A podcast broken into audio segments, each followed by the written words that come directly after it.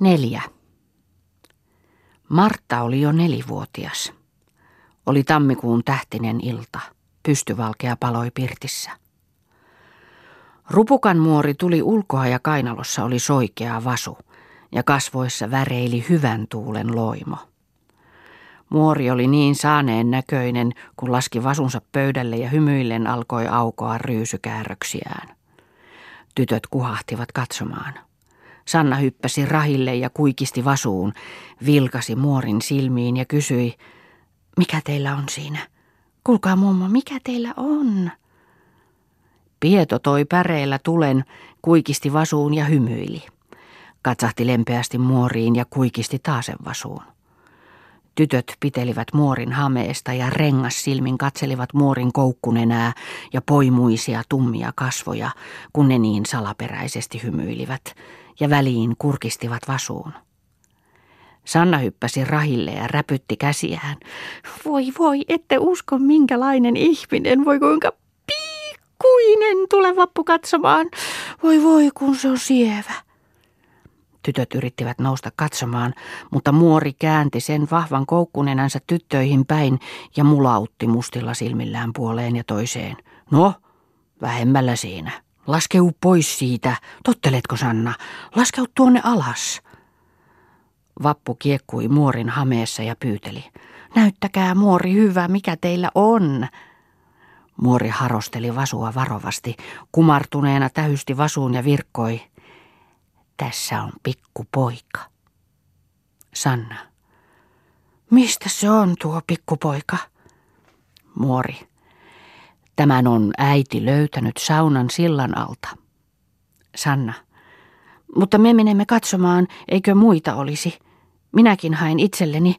Lähdetään vappu hakemaan. Isä naurahti ja nakkasi niin leppoisen silmäyksen Sannaan. Muorikin naurahti ja virkkoi, ei siellä ole muita. Vappu nyrpeästi. Muori narrasi. Ei olekaan äiti löytänyt saunan sillan alta. Muori ei sitä kuunnellut. Katsahti pietoon ja virkkoi tyyneesti. Jos saisimme puhdasta vettä puhtaalla astialla. Pieto vei tulensa uunin nurkkaan ja rosolaitaisella pahkamaljalla nouti rantaavennosta vettä ja laski sen pöydälle. Muori antoi sen lapsen Reetan syliin. Reeta suu niin mieluisessa mytyssä piteli lasta, joka vähän kirahteli. Muori otti virsikirjan turkkinsa taskusta ja luki siitä lukuja. Otti vesimaljan ja valeli lapsen päätä vedellä. Luki vieläkin muutaman kappaleen, mutta näkyi muistavan jotain. Suuret silmät harristuivat ja suu hömähti auki mutta heti pyörähti Pietoon päin, joka pöydän sivulla seisoi jäykkänä kädet ristissä ja virkkoi. No herranen aika, mikä sille nimeksi tulikaan? Pieto nosti hitaasti kätensä korvallisiinsa, puristi huulensa yhteen, mutristi muotoaan, kynsiä rahnusteli korvallistaan tavan vuoksi ja viimein vastasi, miten hän olisi, olen minä ajatellut. Muori. Mitä ajatellut? Jottako isän kaima? Pieton suu levisi makeaan hymyyn ja silmät remahtelivat muoriin leppoisen näköisesti. No, jospa tuosta tekisi. Muori pyörähti lapseen päin, joka Reetan sylissä pudisteli ja mieli kirahtelemaan. Teki kädellään ristin lapsen rintaan ja sanoi, Pietari on nimesi. Hän aukaisi vielä virsikirjan, lukemaan rupesi, mutta pihisten putosi päreen pää lattiaan ja sammui. Pieto rienti ottamaan uutta tulta. Liedessä ruoposteli hän hiilosta päreellä ja kokosi isoimpia hiiliä yhteen ryhmään ja alkoi puhallella. Tuhkan alla tummuneet hiilet eivät kiihtyneet heti. Silloin lapsi rupesi parkumaan Reetan sylissä. Muori otti lapsen ja Reeta pyörähti isälleen avuksi tulta puhaltamaan. Yhdessä ne Pieto ja Reeta puhuvat töhöttivät ja parantivat puhumistaan, että säkenet pölisivät. Muori piispitti ja heilutti parkuvaa lasta käsissään ja virkoi vihaisesti. Ei teillä ole huulet yhtä paria, kun ette saa tulta. Kaa, jo viimein. Pieto asetteli päreen pihtiin, siirtyi taas pöydän sivulle katsomaan, mitä muori vielä tekisi. Ja samoin tytötkin avossa suin ja pyyrysilmäisinä katselivat muorin meininkiä. Muori pani lapsen vasuun ja vei pihalle. Tytöt usahtivat jälkeen, mutta muori ovessa mennessään pyörähti katsomaan takansa, polkasi jalkaa kynnykseen ja vihasta äsähti. Ette saa tulla. Sanna tekeytyi itkemään. Tule minä. Muori, et sinäkään. Pysy vaan paikoillasi. Hän paiskasi oven kiinni ja kartanolta alkoi kuulua lapsen itku. Tytöt kapasivat ikkunaan katsomaan, mihin se sitä viepi. Pieto näytti mielessään kummastelevan sitä, kun se muorin pyhä toimitus loppui niin lyhyeen, istahti rahinnenälle ja puheli itsekseen. Sattui se päre pahan nenällä putoamaan. Nuo hiilet olivat niin pikkuisia. Muori juoksun hypäkässä tulla hynttyytti saunasta ja hömäkehti niin hyvän tuulen näköisenä, pani turkin päälleen, sitoi ruskeat karvatöppöset paulakenkäinsä päälle, tuipasi kättä Pietolle ja virkkoi, jäppäs terveeksi, onnea ja iloa peikolle perheellesi. Sitten hän kävellä töpsytteli ulos. Tytöt kilmasivat ikkunoihin katsomaan, mihin muori menee, mutta muori se koppasi pirtin perästä sukset jalkaansa ja kohta katosi metsän rinteeseen. Tytöt istahtivat penkille kuin kyyhkyset ja pyörein silmin katselivat toisiaan, ja näytti heistä siltä kuin olisi jotakin tapahtunut, jota eivät käsittäneet. Pieto lähti ulos ja viipyi siellä kauan.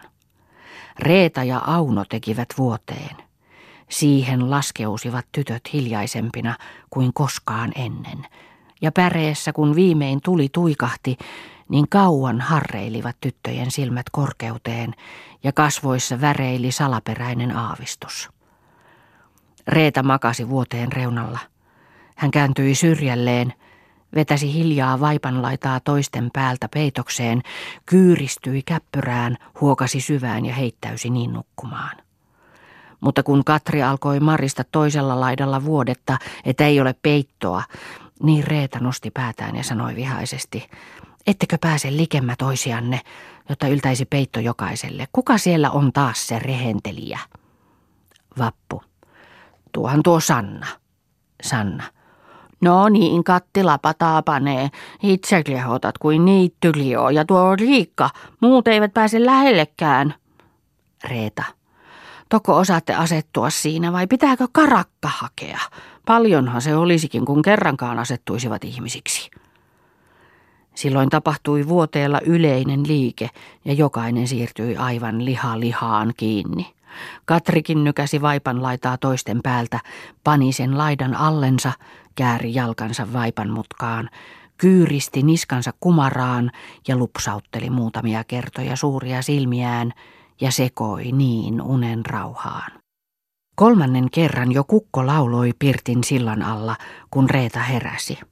Heräsi entistä raittiimmasti, mutta vetäsi vielä peittoa korvilleen ja koetti painautua nukkumaan, kun kuuli isänsäkin sikeän kuorsauksen pöydän päästä.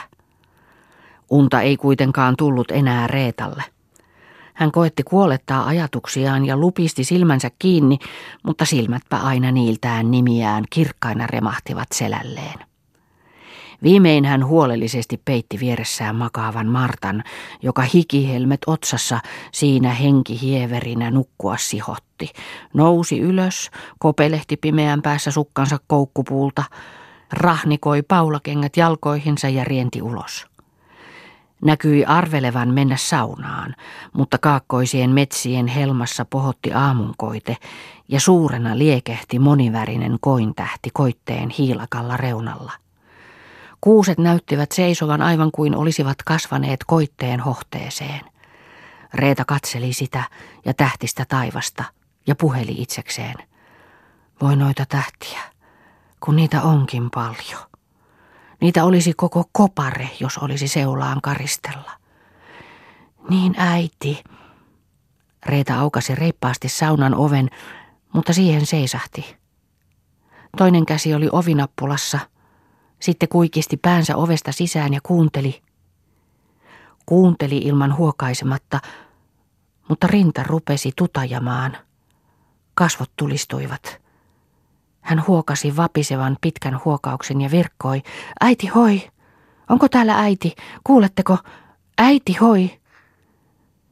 Tuo viimeinen hoi tuli väristen ja kuulusti aivan hengettömältä ja miltei takertunut huuliin ennen kuin pääsi uloskaan. Silloin hän painoi kiinni saunan oven, puhalti raskaan henkäyksen ja oikahti, voi voi. Sitten juoksi pirttiin.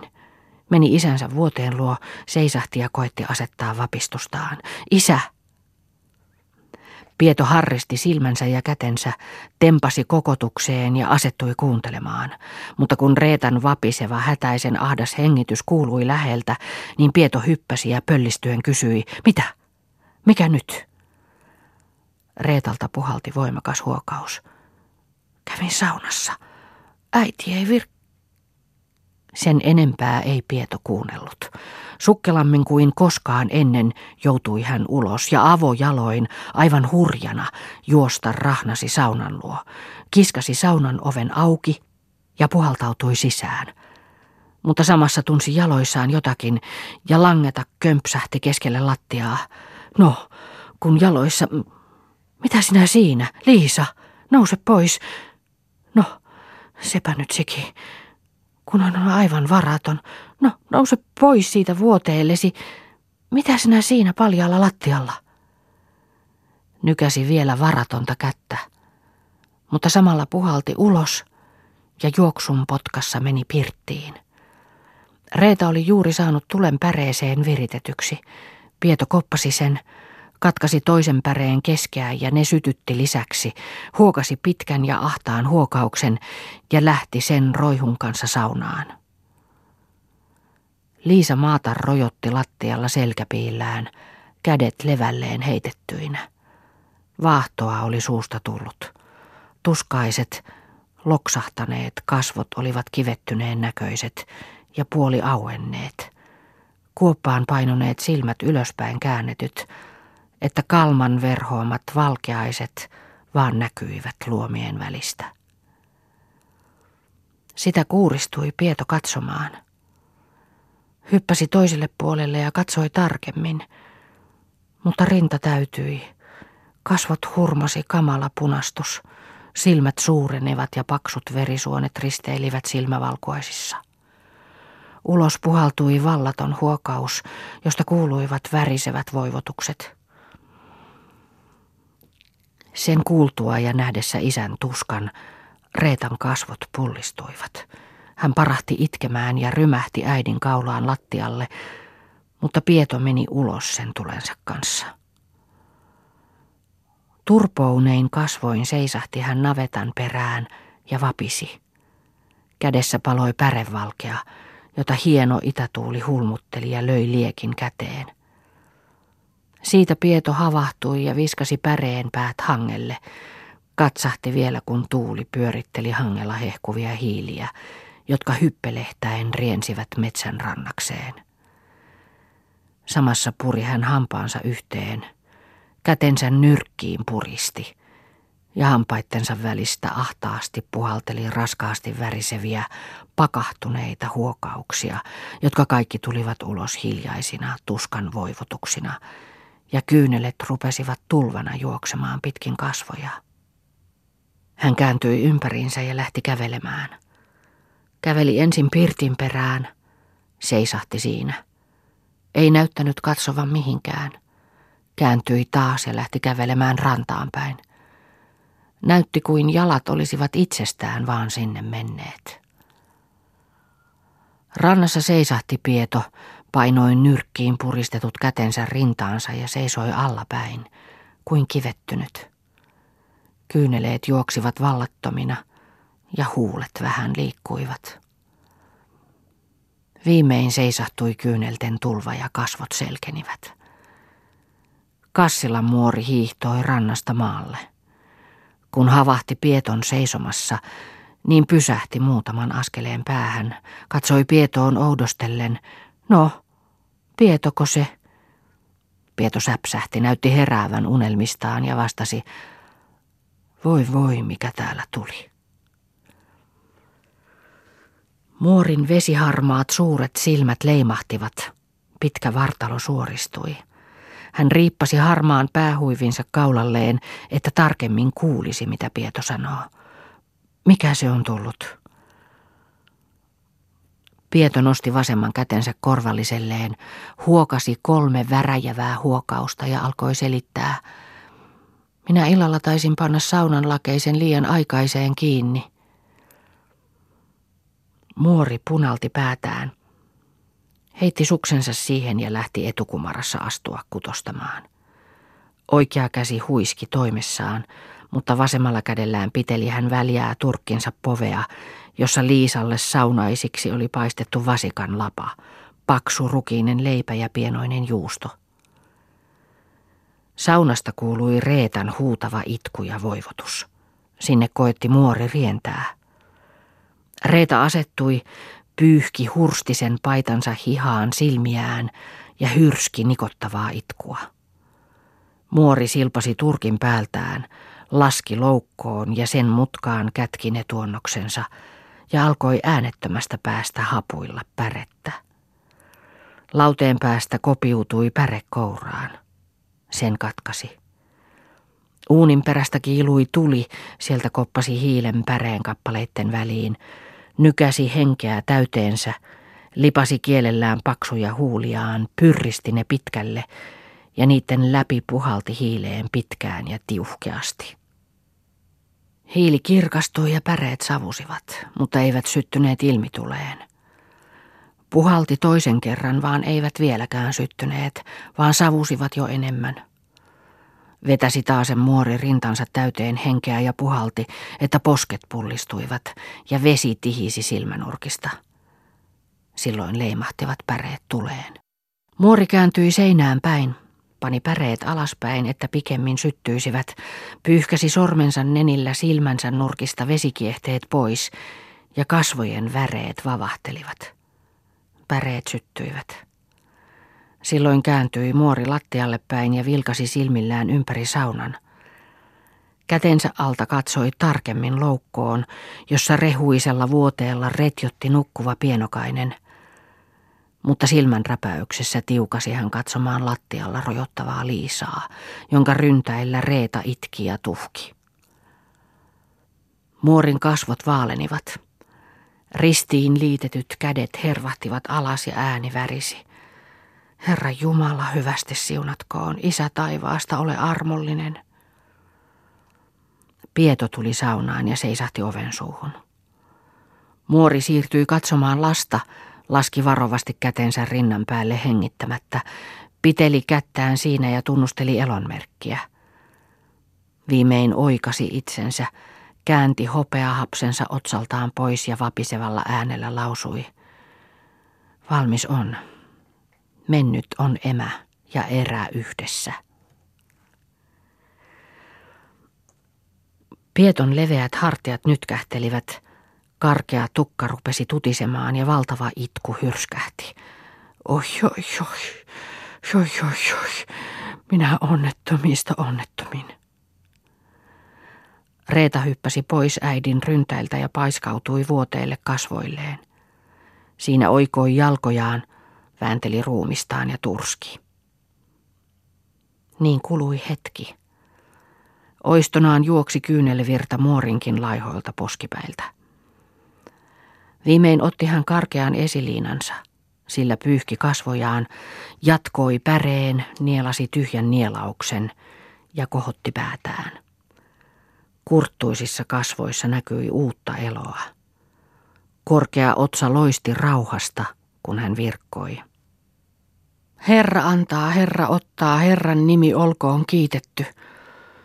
He ovat tehneet sen, joka meillä on vielä tekemättä. No, Rauhoittukaa jo.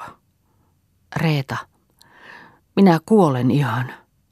Muori, ei sinne pääse pyrkimällä. Pieto seisoi polvet yhteen näpistettyinä, hieroskeli silmiään ja niiskutti. Koitti puristaa itkuansa. Näkyi aikovan jotakin sanoa, mutta siitä ei tullut kalua. vaan purskahti taasen itkuun ja siihen sekosivat sanat. Muori. Se on vanha sananlasku, että siinä pitää ottaa, missä annetaan. Mutta minun neuvoni olisi se, ettei tätä tapausta virketä lapsille ollenkaan. Minä lähden kotiin ja toimitan apua siksi, että saadaan nuo lähtijät sinne, mihin ovat menevät. Pieto nikotteli ja virkkoi itkun seasta. Parastahan se on niin. Muori pani turkin päälleen, pisti ne tuomisensa Pieton käteen ja sanoi, jaan nämä lapsille. Pieto nöyrästi nyökäytti päätään, viskasi palavan silmäyksen muoriin. Kiitos, kiitos. Muori leveine turkkineen, kumartuen, työntyi ulos saunan ovesta, mutta pyörähti ja loistavin silmin virkkoi ovelta vielä, kuten puhuttu, niin ei virketä lapsille. Kyllä minä heti olen täällä. Pieto, hyvä, hyvä, kiitos, kiitos. Muori lähti astua köpöttämään suksilleen. Mennessään hän huokasi ja lausui. Sian tietää, kuhun syntyy, paikan kaiken kussa kasvaa – eipä tiedä kuhun kuoleman pitää. Tuli sammui päreestä kiukaan nurkalla ja silloin sekä Pieto että Reeta poistuivat saunasta. Reeta tuli ensiksi pirttiin, laskeutui vuoteen laidalle ja rinta hytkähteli. Itkun puuskia puhkeili tuon tuostakin, mutta Reeta pidätti ne, että tulivat vaan paksuina huokauksina ulos. Pieto istui pöydän päähän vuoteelleen ja pani päänsä pöytää vasten. Siinä hän istui kumarruksissaan. Karkea tukka tutisi ja raskaasti notkahtelivat leveät hartiat. Kaikki oli hiljaista. Reetan raskaat huokaukset kuuluivat vuoteen reunalta, jossa kahdeksan paria kirkkaita silmiä harreili ja kahdeksan tyytyväisen iloista muotoa oli pään aluksella – kuin lokki raito rannankivellä kesäillan hertaisessa siimeksessä. Sanna kohotti päätään ja kysyi hiljaa Aunolta, onko nyt pyhä, kun nukutaan näin pitkään jo jo on päivä ulkona? Auno, pyhää. Vastahan nyt on tiistai. Vappu. Eipä tuo vielä ole hyvinkään suuri päivä. Sanna painoi suunsa Aunon korvaan ja hiljaa kysyi, mikä se on Reetalla, kun niin tuhkaa? Auno. Se on kai mennyt saunaan äitiä katsomaan, niin äiti on torunut sitä siellä. Sanalla jäi suu puoli auki ja silmät remahtivat suuriksi. Hän katseli päätään ja katseli ympäri hämärää pirttiä. Viimein kysyi puoli ääneen, emmekö me sitten enää saa nähdäkään äitiä? Sen kuultua kaikki tytöt paitsi Reetaa kohottivat päänsä ja kirkkain silmin höröllä korvin kuuntelivat, mitä Auno vastaa Sannan kysymykseen. Saapihan sitä sitten nähdä, kun äiti tulee itse pirttiin. Katri. Milloin se tulee pirttiin? Martta. Johan tuo onkin äiti pirtissä. Kaikki kääntyivät katsomaan sinne, mihin Martan näkivät katsovan, ja katselivat oikein terävin silmin – Sanna, missä se on äiti? Martta, ettekö näe tuossa uunin luona noin ottaa päreitä uunilta? Auno, missä se on? En minä näe. Kerttu, en minäkään. Uneksi se Martta. Martta, enkä uneksi. No ettekö nytkään näe? Onhan tuossa aivan, aivan tuossa likellä ja katsoo meitä nyt. Reeta ja Pietokin kohottivat päänsä katsomaan, mihin Martan sormi osoitti. Kerttu. No sinä houraat. Näkisihän sen muutkin. Sanopas missä paikassa se on äiti. Martta hyppäsi ylös ja avossa sylin pää kekallaan juosta kilmasi lattialle vuoteen eteen ja iloisesti virkkoi. Tässä! Mutta samassa ryöpsähti hän lattialle kontalleen. Hyppäsi ylös ja pyörähti katsomaan ympärilleen, missä se on. Äitiä ei vaan näkynyt. Martta jäi sormi suussa seisomaan lattialle. Pää nyrskähti alas ja karkea hurstipaita kurtuisena riippui lanteilla. Kerttu. Kas sitä, uneksipaan se Martta. Martta itkien tulla kyhnytteli vuoteelleen ja hautautui peittoon. Auno. Se on tuo Martta nähnyt unta äidistään, niin unen töhmerössä silmät valehtelivat. Vappu. Näin minäkin äidistä unta ja äiti ja se pikkupoika olivat taivaassa. Se pikkupoika oli Jumalan käsivarrella ja äiti oli siellä muiden joukossa ja katseli meitä. Sanna. Minkälainen se oli se taivas? Vappu. Se oli niin kummallinen, että ei sitä saata sanoakaan. Sanna. Miksi sinä et saata sanoa, kun olet nähnyt? Vappu. Enpä minä sitä paljon nähnytkään, minä heräsin siitä. Riikka. Mistä sinä tiesit, että se oli taivas? Vappu. Kun siellä oli Jumala. Reeta nousi vuoteeltaan ja sanoi tympeän käskevästi. Olkaa typerehtämättä jo, ja nouskaa siitä kynsillenne ja korjatkaa rehunne. Minä lähden lehmiä hoitamaan. Kapsahtivat tytöt ylös ja imekkeiset tukat tarhottivat kuin tuulenkoprat. Auno katsoi ikkunasta ulos. Hoo, kun onkin suuri päivä jo pihalla. Vappu suki kahden käden hapsiaan ja sanoi tyyneesti. Älä suuri, on noita jo suurempiakin nähty. Kerttu otti vaatteita syliinsä ja lähti viemään niitä porstuaan. Toiset tytöt ottivat viimeiset ja yhdessä avauksessa meni vuode ulos. Reeta pani karjaturkkinsa päälleen ja sitoi sen hamppuköynnöksellä ja huivi silmille lähti astua tupottamaan ulos. Kerttu toi pienellä vasulla lunta, ripisteli sitä ympäri lattiaa, otti orresta siivet ja pyyhki pankon ja penkit. Auno ja Riikka ottivat varpuluudat ja rupesivat lakasemaan pirtin lattiaa. Toiset tytöt iloisina hilmerehtivät karsina sopella ja eroittelivat ketineitään kukin omiansa. Melkein joka ilta kävi Kassilan muori Pietolassa. Niinpä taas oli eräs tammikuun iltahämärä. Kassilan muori astui Pietolan pirttiin, heitti turkkinsa oven suunaulaan, riisti töppösensä kenkäin päältä, kopisteli lumen ja laski ne ovenposkeen lattialle. Kasvoissa oli pakkasen punastus ja suurilla silmillään hän lempeästi katsella loihautteli tyttöjä, jotka istuivat pirtin peripenkillä. No mitäs lapsukaiset, nyt niin olette kynsille lyötyjä. Ja Martta kultani, mitä sinä itkerehdät? Tulepas minun syliini. Kas niin, sinä pikkukultanen, sinä minun kultakäpyseni. Voi kun nyt olet tahrannut silmäsi. Pyyhitäänpäs tähän minun esiliinaani. Kas niin, puhdistui ne vähän. No nyt se on taas sievä tuo minun tyttöni. Oletko sinä minun tyttöni? Martta. Olen. Muori. On se minun tyttöni tuo sievä pyöreä poskinen tyttöni. Mutta mitä sinä nyt olet itkenyt, kun nuo siniset koreat silmäsi olet hieronut noin tuhkeroiksi? Voi voi, kun ovat vesikiehteessä nuo suuret silmät. Älä hiero tuolla pikkukätöselläsi enää, tulee niin kipeäksi. Kuule, äläpäs hiero silmiä, vaan istun nyt siinä mummon polvella sievänä tyttönä. Kaniin se näpöttää tuo äidin kiharapää. Annappa suuta tuolla pikkusummullasi tälle kurttuposkiselle jäkäläpäälle. Kas niin, vielä toinen kerta. No hyvä, hyvä tyttö se on tuo minun omani tyttöni. Koitappa nyt yltävätkö nuo pikkuiset sylet ympäri mummon kaulasta.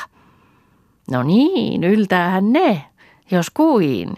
Niin se tuo minun tyttöni oikein kaulasta halaa tätä vanhaa koppolia. Tämmöistä homekokoa se syleilee tuo äidin sievä tyttö, tuommoinen kyyhkynen. Vai urpiainenko sinä olet? Mikä sinä olet, sinä paarma? Saarasta näkyi käyvän kateeksi, kun muori hyvitteli Marttaa eikä häntä.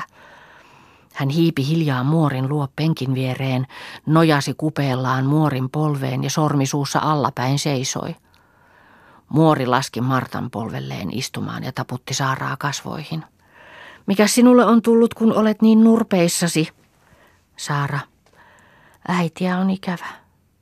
Muori. Missä se on äiti? Saara. Rupukan muori äsken sanoi, että se on mennyt pikkupojan kanssa taivaaseen eikä tulekaan enää. Muori näkyi tahtova vähän miettiä, mitä hän nyt sanoisi. No, nouse sinäkin tuohon minun toiselle polvelleni istumaan, niin tuumaillaan tässä sitten enemmän. Kas niin, istuppas siinä. Onko nyt lysti? Saara. On. Muori. Eihän nyt olekaan enää äitiä ikävä. Saara pyöritteli sormea suussaan.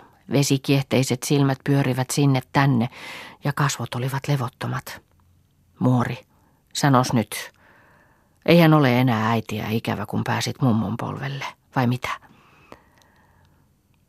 Saara painoi kasvonsa muorin rintaan ja hyrskähti itkuun. Muori taputteli Saaraa ja lohdutteli. No, älähän ole milläsikään, kyllä se Jumala pitää huolen.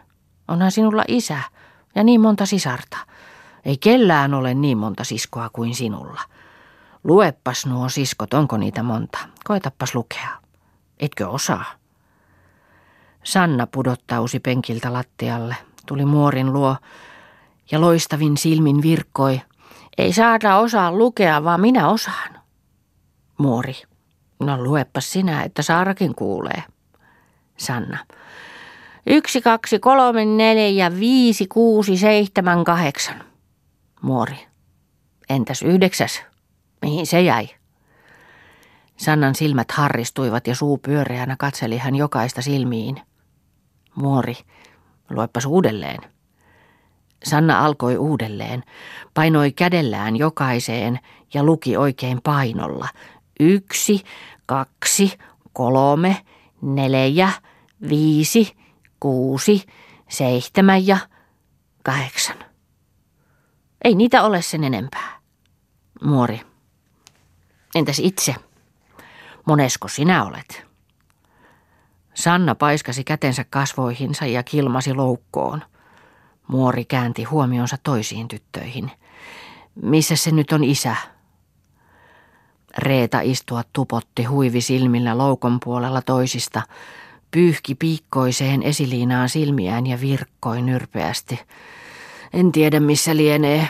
Kohta tähän palellumme ei ole niin halon kappaletta. Tuosta rantteesta jyrsin tänä päivänä, joilla hornistettiin tätä pirttiä, ja lehmille vettä lämmitimme. Mori, vai niin? Eikös isä ole hakannut halkoja? Reeta. Ei sitten myöten, kun... Porstuasta kuului askeleita. Jokaisen silmät kääntyivät sinne päin. Muori, kukas nyt tulee? Pieto. Ja mitä se tuopi? No herranen aika, metsohan sillä on selässä. Yksipä se onkin, kaksi ja tuommoista rötkälettä. Pieto heitti metsot selästään lattialle, pani turkkinsa naulaan, istahti pöydän päähän ja laski otsansa pöytää vasten, eikä näkynyt huolivan muiden toimista mitään. Tytöt keräytyivät kaikki metsoja katselemaan. Muori No nyt minä olenkin täällä yötä, kun saatiin metsoja. Saanhan olla tytöt yötä. Reeta, olkaa toki. Kerttu, olkaa toki. Auno, emme päästäisi pois, emme vaikka... Sanna, ette milloinkaan saa enää mennä pois. Vappu, teidän pitää meillä nukkua yhdellä vuoteella meidän kanssa. Muori, no hyvä hyvä. Mutta antakaapas minulle kirves, että minä käyn hakkaamassa puita pystyvalkeaksi. Pieto kohosi hitaasti seisalleen ja käveli ulos. Heti alkoi kuulua kopsen lastukkaalta ja kohta oli kappaleina honkainen ranka. Riemulla kantoivat tytöt nyt halkoja pirttiin ja heti kohta hulmusi iloinen pystyvalkea sen takassa. Höyhenvasut otettiin nyt tulen valossa käsille. Kerttu ja Auno rupesivat metsoja höyhentämään. Muori ja toiset tytöt kehiysivät sitä lystiä katsomaan ja ilosta loistivat jokaisen kasvot. Martta seistui muorin sylissä ja painoi toisen kasvonsa muorin rintaan ja siitä katseli metson höyhennystä.